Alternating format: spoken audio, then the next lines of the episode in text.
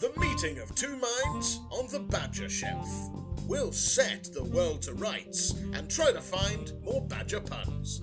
Welcome to the Badger Shelf.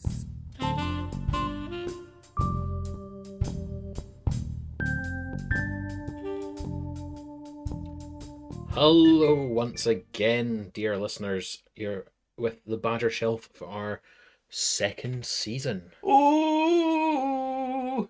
Yes, Eddie's still here. New season, no new me. You're welcome.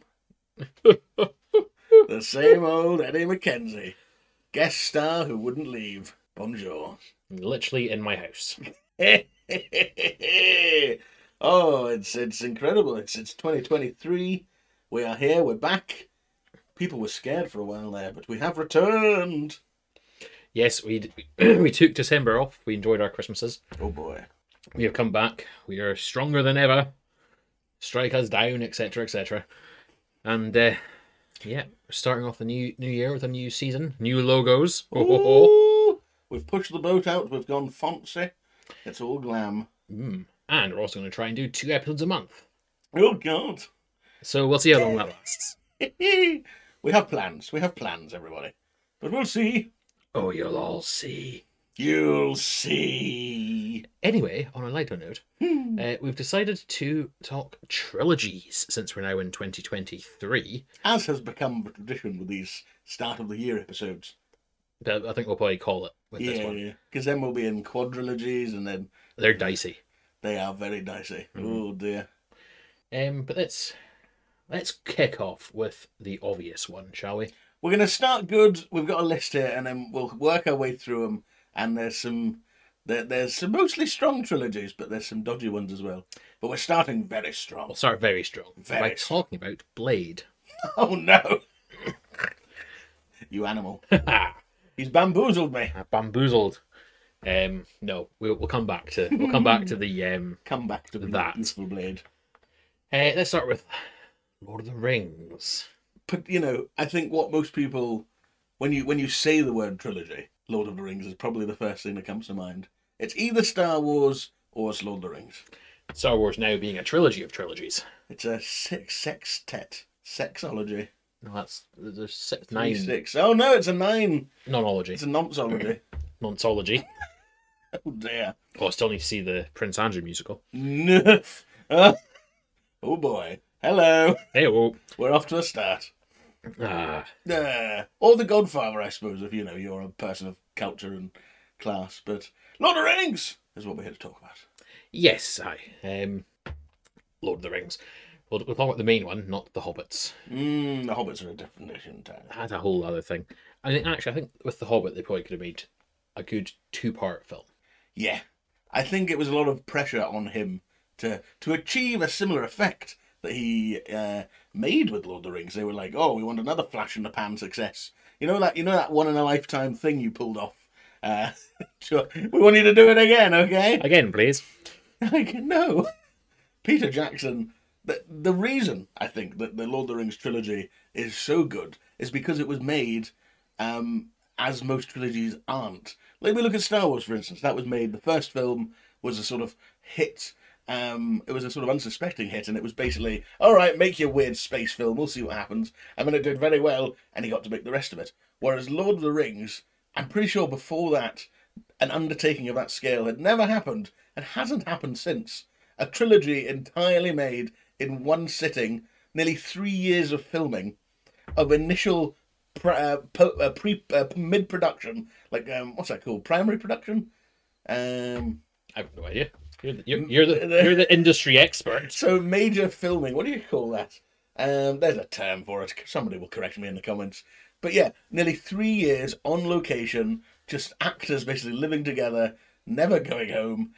It's never been done before, and it's never been done since, and that is why it is the most cohesively strong trilogy Yes. because he made it as one film basically and just put it together. It's a stunning piece of work. And it is also the correct way to watch it. In one go, please, every time. Mm, all three extended, please. I simply could not watch only one. I, I, Very don't, Moorish. I don't remember the last time I've only watched one. But you know what? I actually struggle watching one because I find the the ending of um, Fellowship bizarre. I, I, Mm, I feel like it ends on such a weird note. it's very peculiar. I have a friend who tells tells the story of going to see the film, and it ends, and she stands up and was like, "Is that it? What?" In the middle of the cinema, because it does. They just they they come and they climb over that hill and they look and they see Mordor, and it ends, and everyone's like, "What?" I know. having read the books as a child, you know, I knew there was more to come. But yeah, and most people were freaked out by the ending. Yeah. It just sort of ended. But that was the idea. Peter Jackson was like, there's more coming. I'm just going to leave it on this literal cliffhanger. on this cliff. it's wonderful. But yeah, that actually pissed me off as well when I saw it. But, But um, Oh, yeah. it's, I mean, I am, you know, known to many on this podcast as an obsessive, as a Lord of the Rings obsessive. I watch documentaries, I watch the behind the scenes stuff. I have absorbed so much information about the creation of these films. And I, I come across new nuggets all the time, and it's entertaining every time. Did you know when uh, he kicked that helmet? the greatest fact. Is Of the all great time. impact. Is great. Or if anyone listening doesn't know that, Mm. I'm just going to leave it hanging. They were all just so injured. I don't think there's ever been a more injured cast as well. Everyone was breaking bones. Legolas fell off a horse in like the first week, broke a rib. Everyone was suffering. Uh, like that, yeah. The scene when they're all running at the start of Two Towers was after Aragorn had broken his foot, Legolas Oh. had broken a rib, and Gimli had done something, and he was wearing that armor as well. Like he was like, "I'm gonna wear the real armor. I'm not gonna run in like fake armor. I want to do it." And they are running across these mountains, and bless them, they did it. They put the effort in, and they look exhausted because they are literally Exhausted. knackered, injured, falling apart. And this is what I'm talking about. It's it was almost I I mean, it's a, it's a it's a filmmaking process that has never been matched. I don't think anyone would finance it. He he literally went to the last studio and um, um Wingnut Films and um l- a studio uh, line what are they called line something line New Line Cinema were basically the last ones he came to and they went right. It's going to be two films. They convinced them to make it three. We're going to do it all in one go. And um, it was the first rushes they got. Anyone who doesn't know the industry terms, rushes are essentially the very quick edit you get after shooting. And basically, they had to get the rushes from the Weathertop scene was the first thing they filmed with Aragorn, and they were like, right, get that filmed and show it to the studio, and that will be our film made. And it was it was running on that. And if they'd seen that and gone, no, this is pants, we're not making this, that was it. And Aragorn had only been cast two weeks prior because they didn't like the first guy, and they'd filmed like two weeks of stuff with the first Aragorn, and then Who was the first Aragorn? I, I, I watched a thing about this recently. Um, a great actor. He's been in loads of other stuff, but he just didn't fit the part. And um, Peter actually wanted Vigo originally, but they wouldn't cast him. And so he went, "Oh, you don't like that guy? We're getting Vigo." And so that's it. He basically had to come in and do the Weathertop fight f- fresh with like no training. Everyone else had been in the boot camp. Everyone else knew each other. Vigo Mortensen came into the thing fresh as a daisy, filmed the Weathertop fight scene, and uh, uh, New Line Cinema went, "Yeah, okay, cool, cool, carry on." it's beautiful. Have you now googled who the previous Aragorn? No, was? I've been remembering. And it was uh, Stuart Townsend, Stuart Townsend. Yes. who was um the who was um Dorian Gray in League of Extraordinary Gentlemen. Yeah. Basically, Now, that, that should have been a trilogy. Because um, was was that before or after Lord of the Rings? I think it After, I was. think. Yeah, because he did something, and that's why he got Lord of the Rings. That's one of those adaptations that just never would have happened without Lord of the Rings. Mm, You know? yes, I mean that's another thing. He he came along in a world where fantasy was uncool. Nobody wanted to look at it. It was all nerdy '80s stuff. What wizards, goblins? Now I want planes blowing up and Russian spies. That's cool. You know, it was all James Bond and Nazis. And Peter Jackson was a kid with a dream, and he believed. And now it's all fantasy. You can't move for fantasy adaptations. It's incredible. It's unreal. 20 years on. I like Lord of the Rings. yes, yes, you do. It- it- Eee. As, as well known at this point. But uh, but it's just a stunning undertaking, and that it's evident when you watch them. They are one movie. They blend together. It's a love letter to the source material. It's gorgeous. It really is. it really is. Oh, I do think it's difficult because a lot of the time when someone wants to make a trilogy, they don't know if they're going to get to make the trilogy. They they, they put out the first one and go, oh thank God it made money back. Let's try and get squeak the second one through. that's exactly it. That's why it's such a a weird production. The fact that he was able to make this is a miracle, and it's if anything, it should have shown um, production studios how it should be done. But they're you know they're still terrified. I mean, the, at the end of the day, it was drawing from one of the most iconic works of fiction, Yeah, second only to I'd say the Bible. you're not wrong. Yeah. Um, oh dear, oh boy, it's just one of these miraculous movie moments. You know, these pieces of history, and you wonder how the hell they did it, and if anyone could do it again. You know, it's once in a lifetime. oh definitely. Oh, to be alive at the same time as Lord of the Rings. Wow. it's Um, yes, okay, we'll go with that. quite stunning. However, speaking of um, well, this is the thing. It it does ruin trilogies when there's an obvious disconnect between the first film and the rest of them, Mm. and that's the only thing that throws me when I watch Back to the Future.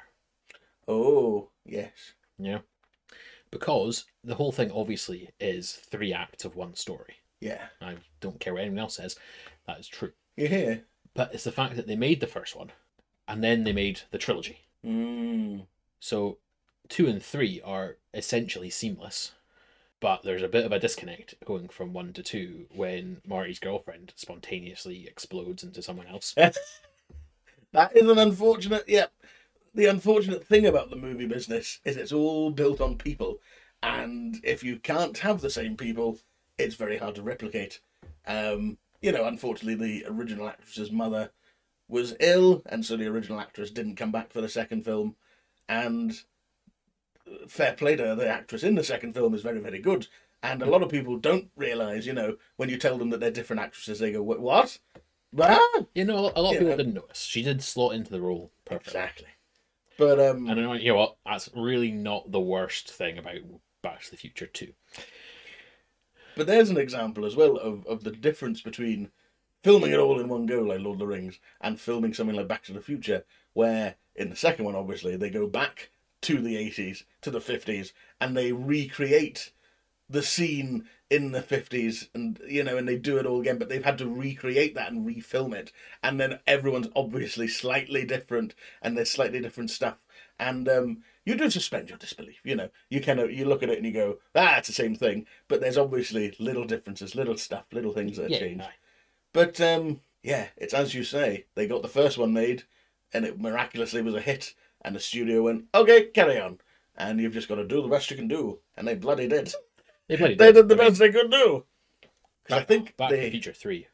because was that not they did the second and third together then. I Yes. think that's what happened. Yes, Yeah, yes, there because- was a- When when you get to the end of the second one, it's just an advert for the third one. Mm, You know. Yeah, very good. That's yeah. I mean, they are the second and third come together seamlessly. It's Mhm. just like because it was it was literally a day what a bit you know, and it feels like watching them that you're just you're there with Marty. You're you're wumbling through time, wumbling, Wumbling through time. wumbling through time. there There's the there's the Wumbles Back to the Future crossover we've all been you go. begging for. Wumbling through time. That's Marty McFly, baby. There's always talk as well of recreating Back to the Future. Some arsehole comes along and says, Now is the time! And I don't think never it'll the ever time. happen. The thing is, Back to the Future is timeless, Mm. which is ridiculous. But I, I think as it's aged, it's gotten like the first one, it's gotten better because Mm. it starts off with all these 80s things and then it goes to the 50s and you see how it's all different, which was funny for people in the 80s. But now w- it's, it's, it's gotten a whole new layer of yes, it's already ridiculous. Why are you finding it still ridiculous?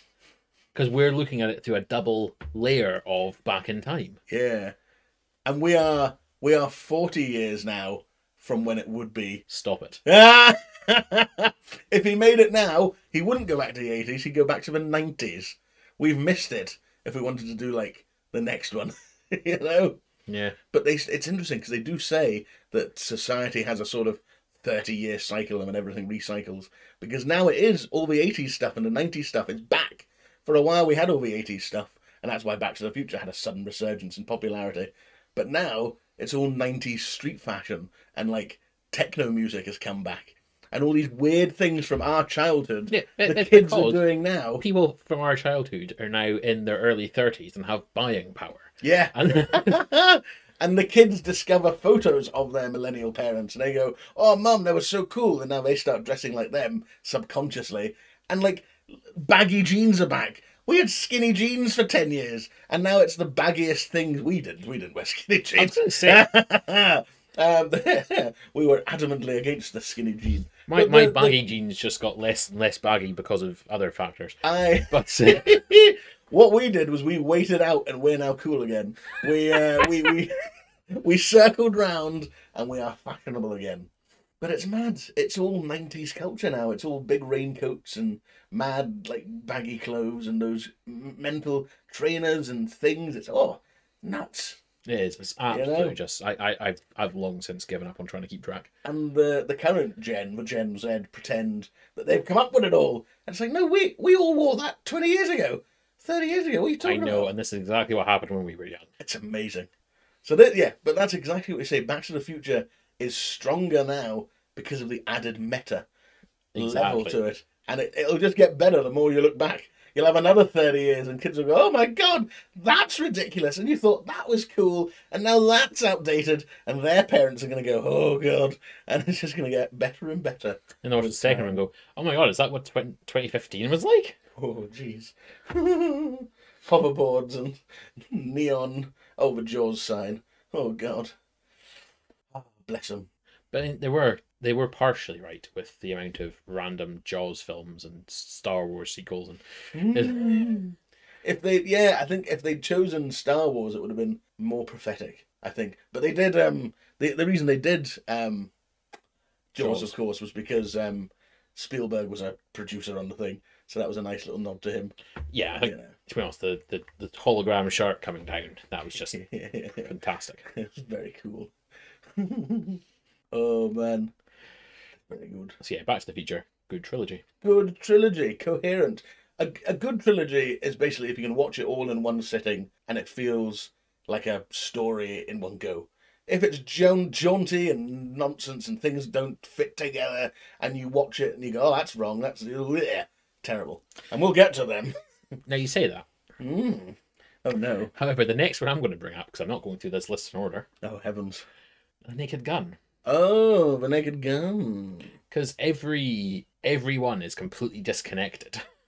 Well, that's true. You know, it's oh they end up happily ever after. Oh, they've got divorced. yeah, You know, between every film, everything falls apart, and he's like back somewhere completely different. But it's also one of my favorite trilogies. they are amazing. Frank Drebin. You can't beat him. Lieutenant Frank Drebin, Police Squad. well, that's an example of a, a non um, Coherent. non coherent, uh, a non linear trilogy. Like it's not really following Lon- non-linear. non linear. Is that what I mean? It's you know, it's not going You're the only these are- person I have ever met to say the word linear as linear. linear, linear, linear. Yeah. What's linear? Oh my god. A linear, linear, linear. Inventory. oh, inventory. Linear, lin linear. What's linear? Like as a line. I'm having a breakdown. Linear. D- Have you been saying it as all right? linear, yes, linear. They're the same. Linear. linear, lefar, Spoke. le spoke, wherever you are. spoke the raven. Linear. linear. My dear linear. well, I've, I've. Okay, there's a crisis already. linear. It is linear, yeah. Yeah, Okay. I, I, I made fun Linear. of you for this in the previous episode, and I thought it Yeah. was just like a slip of the tongue. Wow. Okay, this is the this is this is the content, ladies and gentlemen. Um, Naked Gun is an example. Like we were we, we were looking at the um, the Knives Out series is another example where there's a sort of main character and there's a sort of concept and it sticks to that. But everything else is different. The plot is different. The characters are different. You know, there's you no know what? real. Sometimes that actually works so much better. It's like the Poirot series or any of these sort of, um, uh, you know, non-consecutive style stories. Like James Bond is not really um, sequels. They don't. re- They don't really have stuff in common a lot of the time. But Daniel Craig once very much made a point of making everything connect, and you watch all four of them, and it's like five of them. I, don't- I actually didn't enjoy them as much. This is the thing. I think there were five. It's like to to draw well to draw a bit of a parallel. It's like that South Park se- like they had the two series of interwoven Oh, plots, Yeah. and they were just universally panned. it's just and then and they went back to like current events and every episode being standalone, and it was Mm. it was back on form. yeah. You know, It was an interesting thing they tried. It, it, But, it uh, was, but I think it just got too messy. Yeah. Like, and don't get me wrong, some of the best South Park episodes were like the two parters or the three parters. Mm. Imagination Land. Oh, Imagination Land. That was traumatic. But um Man Bear Pig. yes. and yet like the old James Bond films where it's like he's got a mission, he does the mission, mission complete. Yeah. I mean you know, some some of the old ones where there was like this shadowy Blofeld in the background and oh he's been behind all of this.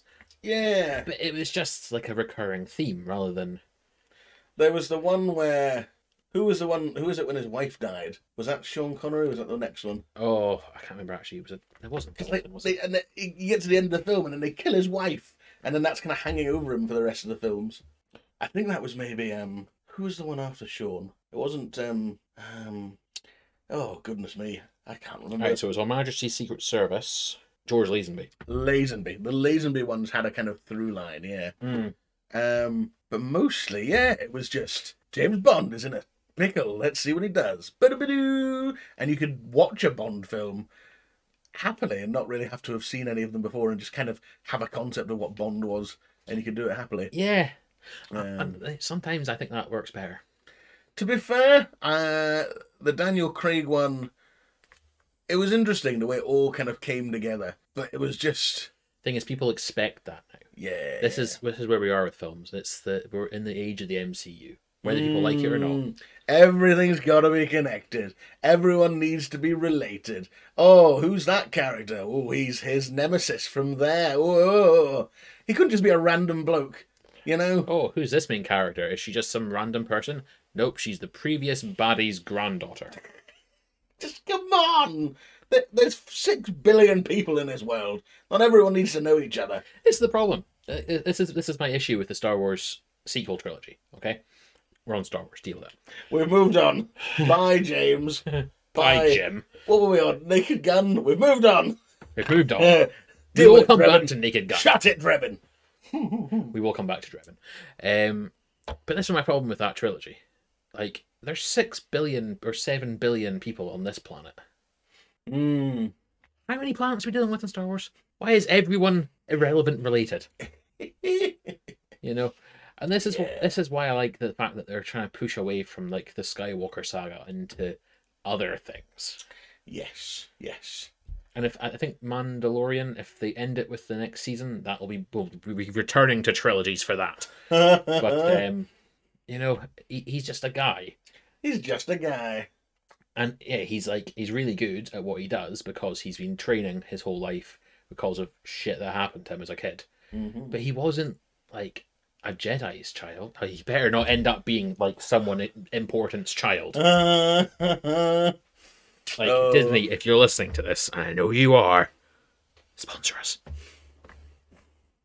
yeah, but don't do that. it's the Mandalorian. The first season, especially, succeeded on the anonymity of this mysterious Western-style character who never took his hat off, who was just walking in and doing his job, and he never got attached. and you're like, you don't know who he is, and you don't need to know who he is, and he's just a guy with his own sort of set of morals. But the thing is, you don't know who he is, but you do know who he is. He's the Mandalorian. He's the Mandalorian. He is the guy. He's a bounty hunter.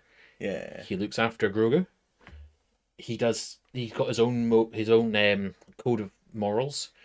You don't have to know his backstory. You don't have to know like six generations of his family to know who he is. Yes. He can take you in hot, or he can take you in cold. That's all you need to know. Oh my! It's so good. Ah, I, yeah, I think that is definitely an issue with um, well, not just Star Wars, but with so much storytelling these days, everyone's obsessed with connection and tying things up, and people because the internet and people like us, people who make these sort of podcasts, are so critical of any potential plot hole that they perceive when you know it's really really annoying. I was on Twitter recently, and uh, every year at Christmas there are people that go, "Oh, what about this in Home Alone? Oh, here's a plot hole. Here's a plot hole." And then you look at the thing and you go, "No, no, they're all answered." That is like a watertight script. you know, people are like, "Oh, why? Why would he? ju- Why would he not phone the police? Because he thinks he's under. He thinks he's wanted for stealing a toothbrush." No, Yes, it's, it's it's even more simple than that. and it's the guy dressed as a policeman at the start. No, it's even more simple than that. The phones are cut. Yeah, the phone lines Well, are that's down. that's the basic thing. But like, why would That's he why I not, didn't phone the police. why would he not go for help? Because Well, all he the thought he houses was are wanted, empty. Everyone's away. He thinks everyone's disappeared. Yeah, Like, he they, they doesn't- do answer all these questions in the opening scene. They're all like, "Oh, why didn't they check his ticket? Because it goes in the bin." The whole script is tight. It's amazing. Chris Columbus poured over that thing, and people pick it apart as if it's crap. And it's no. All your questions. it- It's coming back to Lord of the Rings. The whole fucking eagle plot hole. It's not a plot hole. It's character driven. Yeah, and like there's two two very real answers, and like, angry. there are two very real answers to why they didn't just fly the eagles to Mount Doom. One, the eagles are a very proud race, and they they're not just at Gandalf's beck and call. They owed him a favor, Yeah. you know, because he is he's quite important Oh, in the yes. mythology of the land. So they did co- come to his aid in the Hobbit. Yes. Also, Nazgul. Yeah. If they just flew in, they'd They've been got air spotted- support. and they've been spotted from miles away and taken out in the air and having delivered the ring. Mm. The whole point was covert, sneaky business. They- they If say it they'd themselves. mounted- They need a small force to not draw attention. Exactly. And the other answer, which is 100% equally as correct, that wouldn't be very fun to watch. I don't understand these people that, that, that, that want. Like, I- you watch Taskmaster, and sometimes someone comes up with a, a wa- a way around it, and it's like, well, that's quite clever, but you don't want to pay a tenner to go to the cinema and sit there for 20 minutes and someone do the same thing. yeah.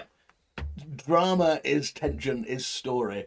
You know, you don't want people to solve it easily. You want to struggle. You want to see how they do it. It's the whole point of cinema. People annoy me. Oh my god. oh dear. the, the amount the amount of like questions and plot holes that are answered by well, I wouldn't really be a very good story now, would it? Yeah. At the end of the day, that's what the characters decided to do. You might have done something different, but you're not in the story. That's So why no shut one's making a film about your dull life. up. That's right, Dave. Deal with it. Ha! You thought you were safe in a new season. what what what time what time are we in? Half an hour in? Nearly half an hour in, yeah. And we've mentioned David. Well, new year, new he, hopefully. Anyway, what's what's next?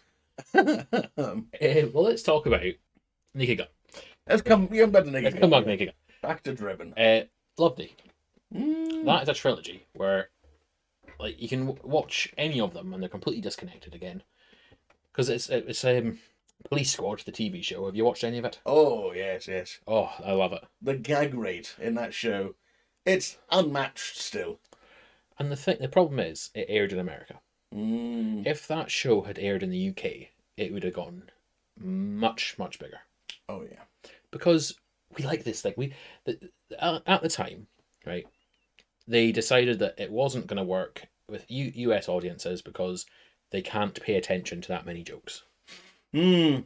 and that, that literally they want everything spoon fed to them, and they It want needs to laugh- telegraphed. It needs signposted. It needs a laugh track. to let them know when to laugh. Ugh. and yeah, like you, you, you would have got away with it in British television at the time.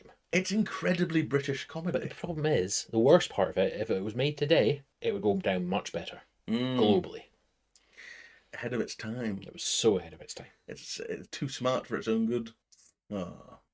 Although the, the opening scene of the first Naked Gun, you would not get away with making today. There are. All those like world reader leaders, like ah, let's have a terrorist attack on America. Ha ha ha ha ha. The um yep. also OJ Simpson. Um Oh, no, that's the best. That's the thing of the series that aged the best. O.J. Simpson has an awful time. he does, he keeps getting the worst. Oh He literally like gets shot and stabbed and burned and run drowned. over. and like every every film i think he something really bad happens to him and you know what he had it coming Yeah. well okay it happened afterwards but They knew. They wouldn't have written that, you know. Oh boy, it was preemptive. It was prophetic. some say it's why he snapped Oh god. i mean i say that You know. frequently but uh Oh jeez. oh and yeah as a tr- as a trilogy it's so disconnected it's three completely separate plots different characters different villains i think different love interest in one of them Yeah. i can't remember i need to watch them again actually Is it? Is Yeah. it the same in the first and the second? And then and it's there's a new one in the third you one in the third, yeah. Yeah, because in the second one he's trying to get her back. Yeah, yeah, Yeah. yeah, yeah. Oh dear. Oh damn! But yes, It's very good. phenomenal films. Uh, Weird Al cameos in all of them. Yes. And if, if if you weren't already sold on it, then that should have sold it. Oh, they are like I know um the airplane uh Toology is probably more widely known. Okay, first off, duology. Toology, thank you. Use the scientific terms. you know, but a lot of people haven't heard of Naked Gun. It's horrifying. It, it- it's a lot more niche. Yeah. Everyone knows Airplane. Airplane is the one that came along and revolutionized the world. And that's what everyone references when they talk about comedic influence. You know, Family Guy talks about Airplane, they all talk about Airplane. But Naked Gun is just magnificent. There are so many scenes that are still being parodied, and they themselves were parodying of other things. It's just extraordinary. Oh yeah, There's that wonderful scene in one of them where they're in Grand Central train station and it's a parody of the Untouchables with the pram and the baby and Frank's trying to catch the pram and it just goes on for like ten minutes and the pram's like cha-chong, cha-chong, falling down and he's like taking out all these people and he keeps getting caught behind other things and there's like a cow at one point and he stops to pick up a penny. it's so good just the most ludicrous humor That's I think that's the third one because he's, he's like that was the uh, the event that made him retire from the force. Ah. Oh, so good that was amazing. Oh, the, like I love raw sewage. I've been throwing it. love- I because he's trying to like the code word for them to come in is I love it, Yeah. and he gets caught. They're Like, what's that smell? Oh, I've been swimming in raw sewage. I love it. I love it. You're a real freak, man. I said, I love it. That's a code. Oh, God.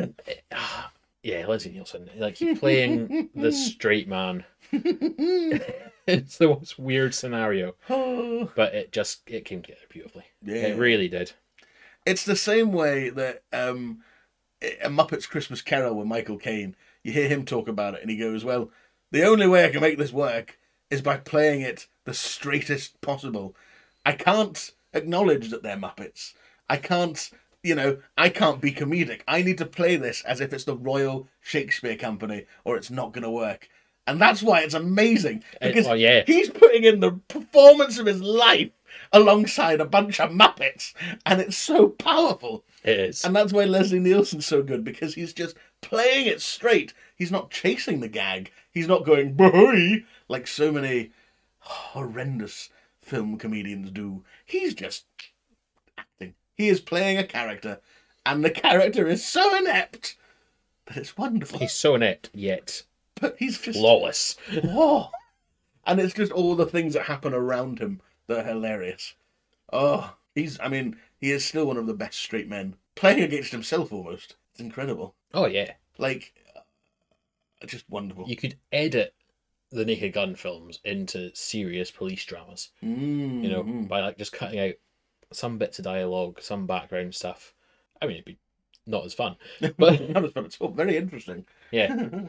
Um, however, another crime fighting trilogy. I'm just railroading us all over the place this here. is outrageous. Um, which was more played for laughs, and the, the, there's a lot more sort of jimming the camera, that sort of thing. Is uh, Austin Powers? Oh, crime fighting is it? I was wondering which one you. I thought you were going for Batman oh yeah, that's with crime fighting. really. Oh, No, I, I get Well, yeah, yeah. yeah. Spy, secret International agent. Man of Mystery. Whoa. You know, and that's That's interesting because yeah, the Austin Powers character is not a straight man, as much as he loves the the the the, the, the ladies, skirts. Ooh, ooh, dear. Uh, he's girding up a storm, but it works again because it's it's the best thing for the character. You know, But it, it, it's the opposite that he's the ridiculous man Mm. and everyone else is so everyone serious. else is taking. Yeah, yeah, yeah. That's what you need. You can't. You can either have everyone everyone be ridiculous. And what you, you can't have everyone be ridiculous. You need to have that You either need disconnect. a straight man or a gag man. you need the, and that's where comedy comes from. It's the extremities. It's the, it's the, um, it's the, it's the, the contrast is where it's funny, and it's all these serious agents taking it seriously, and he's going, yeah, baby, and you're going, no, what the fuck? But it's like ev- everyone's taking it seriously and everyone's like, "Oh, this is my job." And it's like, "Oh, you've killed this nameless henchman. We'll have to go and call his family now." Yeah. Yeah, But ev- every name, every like location is just so ridiculous. so good, but they believe it, and that's That's why. Basil exposition. oh, it's so funny. I sat and watched them all earlier this year because they all came on Netflix, and I'd forgotten just how good they are. They Like- really are. Oh my god! Again, occasionally problematic. That was the nineties, but oh, the gag rate, just the genius of the scripts. It's so tight, so tight. Mhm. Like the, you know, the you know they start to get ridiculous as as it goes on, obviously, because things get a bit more bloated. But like the first film is just doof doof doof doof doof, tight. You know, hilarious stuff. It's very good. And again, Michael Caine. Michael Caine, yeah, again playing it straight. That's his. He's all, always wonderful. I need to watch him again. It's Yeah, really good. I'd, I'd actually quite happily just sit and watch watch them all again. and it, the Austin Powers one. The reason I started watching them is because, again, we talked about the, the new generation of people rediscovering stuff. TikTok was suddenly full of Austin Powers quotes at the start of the year, and everyone like. I don't know what happened. Everyone must have watched Goldmember all of a sudden because it was all these quotes from Austin Powers, and it was amazing. Um, and it's, it's because it's It's timeless. a very quotable film. Very good, very quotable. Oh, Two dear. things in this world I can't stand: people who are intolerant intolerant of other people's cultures, and the Dutch. hmm. You're dad to me. I'm what? Dead to me. you couldn't be farther from the truth. Farther from the truth. Oh, oh, oh. Daddy didn't love me. Daddy, dad, dad. so good. Oh, jeez. And the bit there's a there's a novelization there's a there is there's a literal novelization of Austin Powers, and you know the scene in the first one where they're breaking into Doctor Evil's uh, lair, and he has to they're going the wrong way in the carts, and he goes, "You go ahead, I'll turn around," and it's. Austin realized he was stuck and he was going the wrong way. Not very groovalicious. He, so he slowly turned the cart one way, and then the other, and then the other Oh. way, slowly, and it rates it on. and it's and it's just beautiful. And that I mean that and that is a wonderful example of committing to the bit because that is like a two-minute clip of him from back and forth in the and he's looking and he believes it. He thinks he's gonna. He keeps looking over his shoulder. And they just they hold it, and it just gets funnier and funnier. Ah. Like, very and like the guy that's like, Stop! as they're on this really slow steamroller. Get Yeah. out of the way! oh God! really good. And Will Ferrell's character, he was getting killed. Like, oh God, he's dead. No, I'm actually still alive. The fire has only singed my nerves. I think I could live. Uh, oh, um, oh no. Let, let's run away. oh no, I just need a rope. Oh my god, you're here to save me. Oh, oh, the bullet entered my lung, but I still live. Oh, now the You fire. shot me. Why? So, and I think I know what we're doing after after this episode. Holy Moses. Uh, It's very good. It's. it's- Yeah, Mike, Michael Myers, Mike Myers, Mike Myers. Michael Myers is the Michael Myers, very is different um, man. Halloween. Mike Myers at the at the height of his like Oh yeah. career. Unstoppable. Oh my god. He's had a few weird ones recently. I've not seen The Love Guru, but I've heard about it. I'm, I'm not, the, the look I'm giving you is when you're calling it recent. Uh, oh well, okay, yes, thank you. Um, apparently the the Pentaveret that he did with Netflix, which is basically based on I Married an Axe Murderer, like a throwaway joke in that, isn't meant to be very good. Um, but yeah, Mike Myers was a force of nature back in the day, the pre-Shrek times, The pre-Shrek types. the days before Shrek. Has he done anything recently? Well, the the Pentaveret on Netflix, Oh yes, that. which, as I say, was based on like a throwaway comment in "So I," Mar- pardon me, in "So I Married an Axe Murderer," and he just thought one day, "I'm gonna make a show about that thing I joked about thirty years ago," and But- that's the power of Netflix. That is incredible. Unbelievable. So yeah, Austin Powers again. Moments of it haven't aged, but overall, it's it's still a very good trilogy. Oh yes. And speaking of trilogies featuring Michael Caine. oh, Ah, here we go. oh, there's that railroad. Um, the Cornetto trilogy. No, The Dark Knight. Nice, nice. Bit of a strange one, actually. Yeah. I mean, it's very, very widely renowned. Mm. Um, you know, comic book movie aficionados probably would say it's the best. Apart It's from the, up the, there. the very brand new Batman film, apparently is the best. Stay, stay. But the, the Dark Knight trilogy was a very good trilogy, Yeah. despite the fact they left out a lot of more classic Batman things. Yeah. I think it was it was definitely that time of dark and gritty film adaptations. We are, yeah, we're in uh, the Christopher Nolan post Jason Bourne, mm, dark, edgy, you know, we want things to be serious. This is a film for adults. You know, it's grown up, it's not for kids. It's comic books for, for people that read the New York Times or whatever pish, Washington Post, I don't know. Um, and The Dark Knight, the middle ep- episode of the trilogy, I suppose, is one of the greatest films of all time. It's not just an amazing Batman film. That will be remembered as one of the best films of this era. It's just flawless.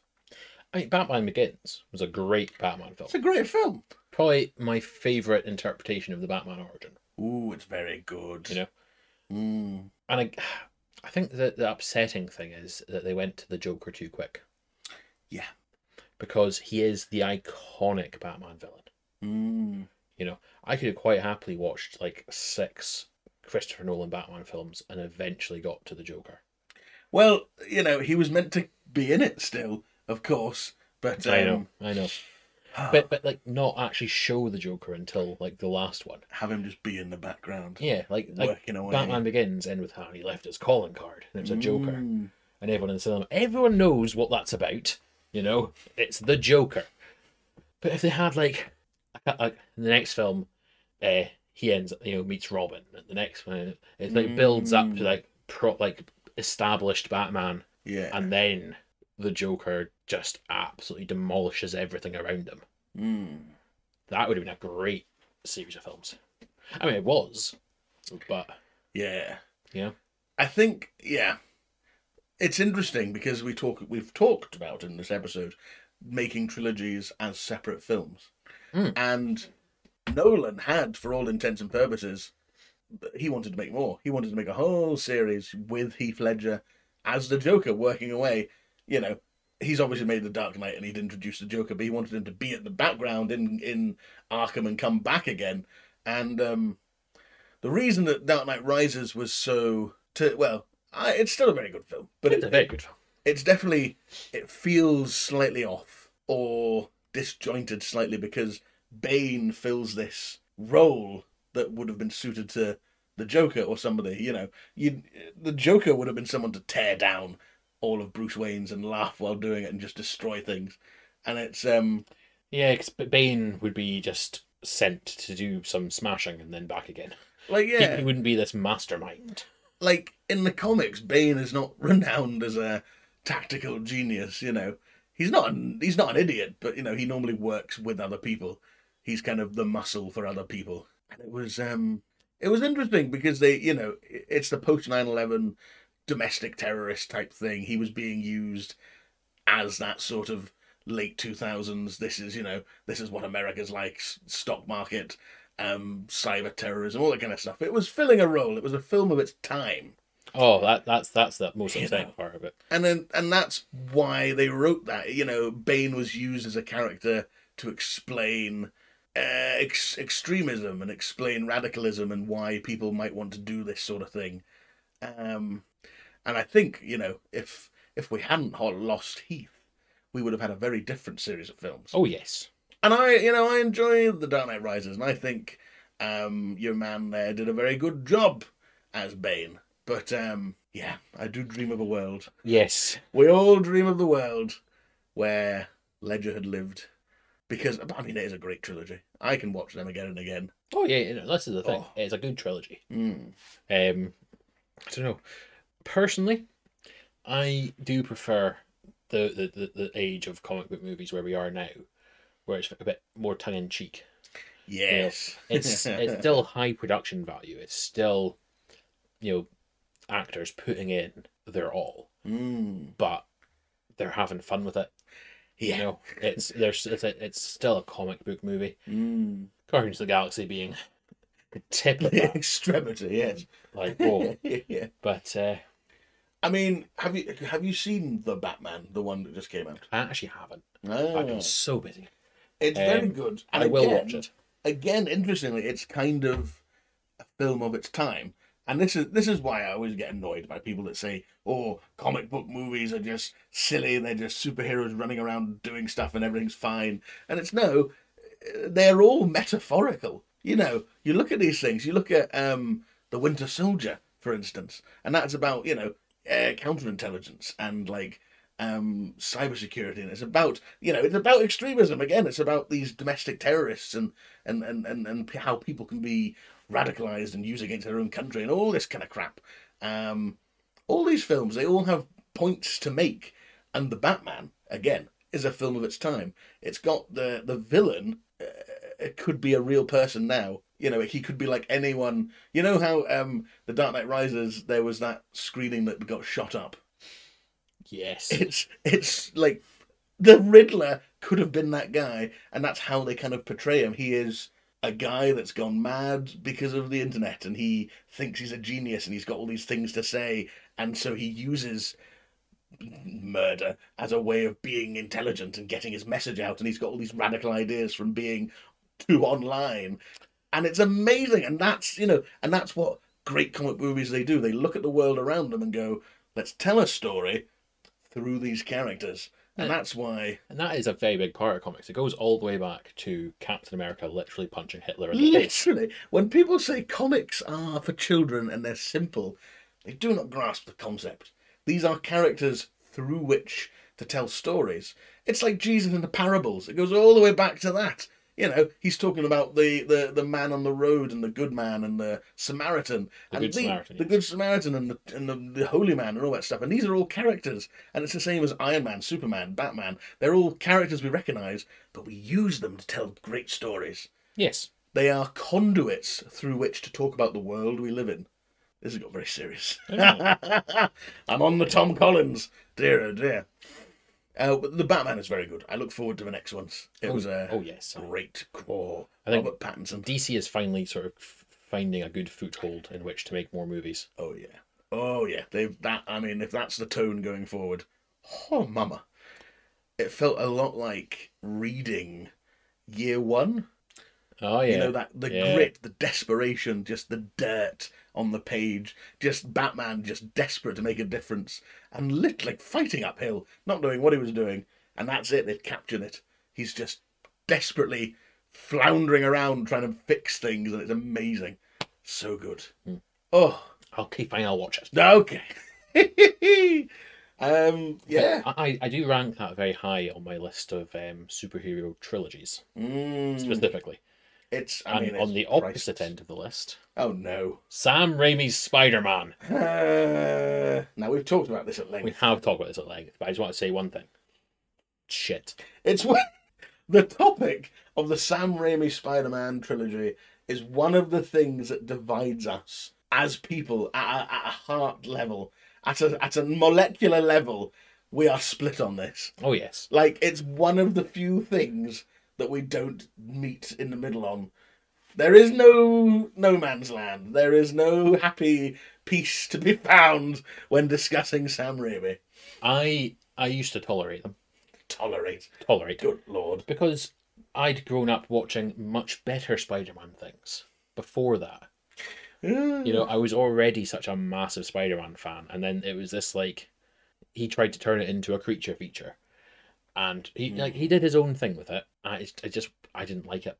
I just felt it was the first time I'd gone to see a superhero thing and gone, ugh, he's ruined it. Oh no. Which I know we do slag off a lot people who go like that because it's not always it's not for you, it's for but you know who is that representing? I, on the other hand, love the Sam Raimi trilogy. Maybe not so much the third one. You But know, uh, we um, give it a pass. Spider Man Two was a good film. Spider Man just cracking. And You know. Otto Octavius, like, oh my god. Very good character. Oh yes. Oh, baby. But yeah, you know, I just We've talked about it enough. Let's not let's not come to blows again. It's an example of a of a trilogy going down the pan because the first two were done very well, and the third film was the studio going, "Oh, well, you've made us a lot of money. Let's make more and give you no options. Have three villains. Do it all because we want to. You know, we're not. we- You might not make another one." He's like, "I've just made these two, and they were critically successful. Yes, well, we're scared it might not work again, so put everything in this one." Yep, Sony really, really screwed Oh. the pooch on that one. Um, Oh. yeah, I, I I would like to have seen what would happen if he wasn't s- like if he had better people guiding what where Yeah. it was going. Because he, I don't think he wanted Venom yet. No, He wanted Mysterio, I think, or because there's a spec script somewhere floating around the internet. Hmm. I can't quite remember. yeah, he, he definitely didn't want Venom for like another two or three films. Yeah, it was too early. Venom's such a big turning point in the character. Mm. You know, Oh yeah. Have you, s- you you've seen the Venom movies, haven't you? The, the ones I with- have. with um, again I've forgotten his name because I couldn't You- remember. You don't think you remembered a single actor's name apart from. No, I couldn't you got Mike remember him. Myers wrong. I couldn't Uh, remember him earlier with with Bane, and I rolled past it successfully. Hardy. I thought Tom Hardy. Yes, he's very good in the in the Bane in the Ba- Venom movies. You know what? Um, they get a lot of flack. I love them. I think they're fun. A lot of fun. Although you know? actually, I, th- I think they did Carnage dirty. Mm. Mm, I don't see. I don't know. I enjoyed it, but I, like. I, Woody think they just. Harrelson. Oh, well, this is the thing. I think there was a lot of potential there, and Woody Harrelson was fantastic as Cletus. mm. But the fact that that's it for Cle- for Carnage now, that's the upsetting thing. Yeah, I, I. I don't know. He might come back. You know, that's a different universe, and Venom now exists in another universe. So maybe there's another Carnage. Well, n- Yeah. not if Venom didn't already exist in that universe, because Carnage is an offshoot of Venom. That's how it always happens. Yeah, but because one Venom's gone back, but he's left some Venom in the other universe. I know, but see if if they make another Carnage come off from that Venom, that's just too repetitive. is my is my issue. ah. You know, but having this the actual character come back again would have been nice. Yeah. I remember watching the the Spider-Man animated series and the Fantastic Four and stuff. And whenever Venom and Carnage turned up, it was badass. And I always loved uh, Carnage because he was so wild. He was just mental. Did you ever play the PS1 Spider Man games? Uh, I remember watching friends play them. I don't think I ever because I never had a PS One, but I, I, re- I remember I remember watching other people play them. The first one, um, symbiotes are the main villains. It's like Mm, they're everywhere, and it ends with um, Doc Ock, Doc Ock fusing with Carnage, and it's just the most horrific thing that was on that console. And I'm not saying it was bad. I'm saying that I'm still scarred, holy moly! and you just have to get out of there. You can't fight him, Oh, and it was just amazing. good lord! Oh, it was, it was just brilliant. Yeah, that sounds good. Oh and that's you know I, ha- I, I that was my Spider Man yeah. Oh First. yeah. before Sam Raimi came along and pissed all over it. Jesus Christ. Moving on. Moving Moving on. swiftly on, Poor Sam. uh, special mention uh, for a couple other comic book trilogies that were started off promising and ended up awful. Oh yeah, we've got to talk about some badgins. Blade, Now I'm very yeah. Blade is a very upsetting one because the first two are very good fun. The first one is amazing. The second one was a bit odd, and the third one is just hot garbage. yeah, it just it's just entertaining. It was the start of the '90s bloat of like comic book movies because Blade came out in like the late '80s, I think, or maybe early early '90s. But by the I'll time check that one. by the time Blade Trinity came out, it was like 2000. So the first two were made in the 90s, and Blade 3, I'm pretty sure, was either 2001, I want to say. It feels like that. We're going to do some research. Uh, first one came out in '98. Oh, later than I thought. Blade Two came out in 2002. Oh my goodness. Blade Trinity came out in 2016. No, Shit. 2004. At 16. it's just so bad. Like the first two are gritty and gothic and dark and cool, but they still had fun. Blade was still a fun character. Like there's that bit in the first scene where he comes into the vampire club and he like slices off some heads and he goes booyah, and it's like he's having fun. You know, he's not Yeah. just an overly dark character. And then in the third one, He is a, a, a ridiculously talented and skillful character in a very dark setting. exactly. And, then, the third one has Ryan Reynolds. introduce Ryan Reynolds, and he w- they were meant to carry it on. Ryan, that's why this, that's why it's so bad as well because Ryan Reynolds and um, I can't remember who else was in it. female actress. Oh, what is her name? Who is she? Uh, Oh, right. oh, get it back up. Basically, they were meant to start another trilogy. They were meant to start the new series of like Blade films, and Blade was going to get killed or whatever. And so Oh, Jessica Biel. Jessica Biel, of course, it's Jessica Biel. Uh, so Wesley Snipes was like really pissed because this was the end of his him as Blade. So there was all this tension on set. So that's why there's no chemistry between them. And like Ryan Reynolds is trying his best. He's got this appalling script of like 2000s cringe edge humor, and he's trying his best with it. But they, you know, they hadn't nailed the Reynolds vibe by that point. You know, he hadn't matured into himself because by the time he got to Deadpool, he'd nailed his tone. But by that point, Oh, he yeah. was at that point he was just a sassy little fuck. Um, At, at this point, Ryan Reynolds existed to kill comic book franchises. yeah, X Men Origins, yeah, yeah. Blade, Oh, Green Lantern. oh, he just he's done so much damage. And Ryan, you know, we love you in Deadpool. Love you, Deadpool. We're looking Can't forward Oh, wait for Deadpool three. I can't, at that, Talking of trilogies, talking of trilogies. oh, My lord. But um, but Blade Trinity. And the story is so bad as well. The main villain is bad. It all just feels so cheesy. There's no weight to anything. Everyone is everyone is either cringy or cheesy. No one is con- no one is convincing. Every character in that film is overwritten and overperformed, and it's bullshit. Because the first Blade is still one of my favorite comic book films. It's so badass. oh yeah, Blade was a great Ugh. And I can't wait for the new Blade with Mahershala Ali to bring some fucking conviction back to the role and bring it back into the light, so to speak. Um, but again, there's an example of years between films allowing studios to just rip the guts out of what made a film good and just tack on some uh, handsome Canadian tart and uh, try and make it to something it never was. Oh, it's so bad. Yeah. Also, killing off Chris Christopherson. That was That was oh, I was so upset. it. Oh, that was awful. Oh, yep. And X Men. Oh, the X Men trilogy. Oh, it's it hurts because the first two again, perfection. I love the first two X Men films, hmm and then X Men Three. It was too soon to get Ugh. into the Phoenix nonsense, and they did it They completely did it wrong. again in the in the Oh, new series again. I, I still haven't watched it. I've not seen Apocalypse, but they're always determined to Oh, wait. bring. Is Apocalypse one with Phoenix? Oh wait, no, there's Apocalypse, and then there's the Phoenix. Or... s- Uh, yeah, I think there's four Oh, I of can't them. remember. It was- The Apocalypse was rushed. Apocalypse and Rush, but then I think there is another Phoenix film, Rise of the Phoenix or something. Uh, but they always try and bring it in too soon because it's such a powerful story. They're like, we need to talk about the Phoenix. We need to get the Phoenix into the film Dark series. Phoenix. Dark Phoenix. But they always rush it and they never get to a point where they've built enough character trust. And it's just, it's just, it's put in. and But it's, this is the whole thing with Apocalypse. i- i- He wanted that to be like six films in, Mm, you know, because Apocalypse is the big baddie. yeah. You know, he is the greatest threat that the X Men ever face. Mm. And we'll put him in film three. It yeah. was just yeah, because again, studios. We're not even talking about that one. We're talking about the first one. Oh, the first But the one. legacy is oh, but oh my god! I remember when did when would I? Have, I wouldn't have seen X Men in the cinema. I'm pretty sure I got it on DVD I think I saw it in the cinema. When Did it come out?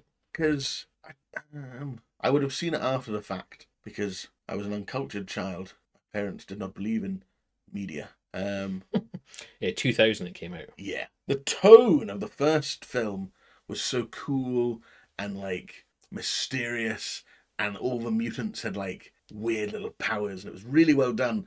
And then the second one is an amazing film. Striker, all that stuff, like the the scene at the start with the mansion where they're like fighting through and Wolverine's coming through walls and like Yeah, that's cool. And just the, the in the dam as well when he discovers the X two stuff and all the things. It's like, oh, amazing!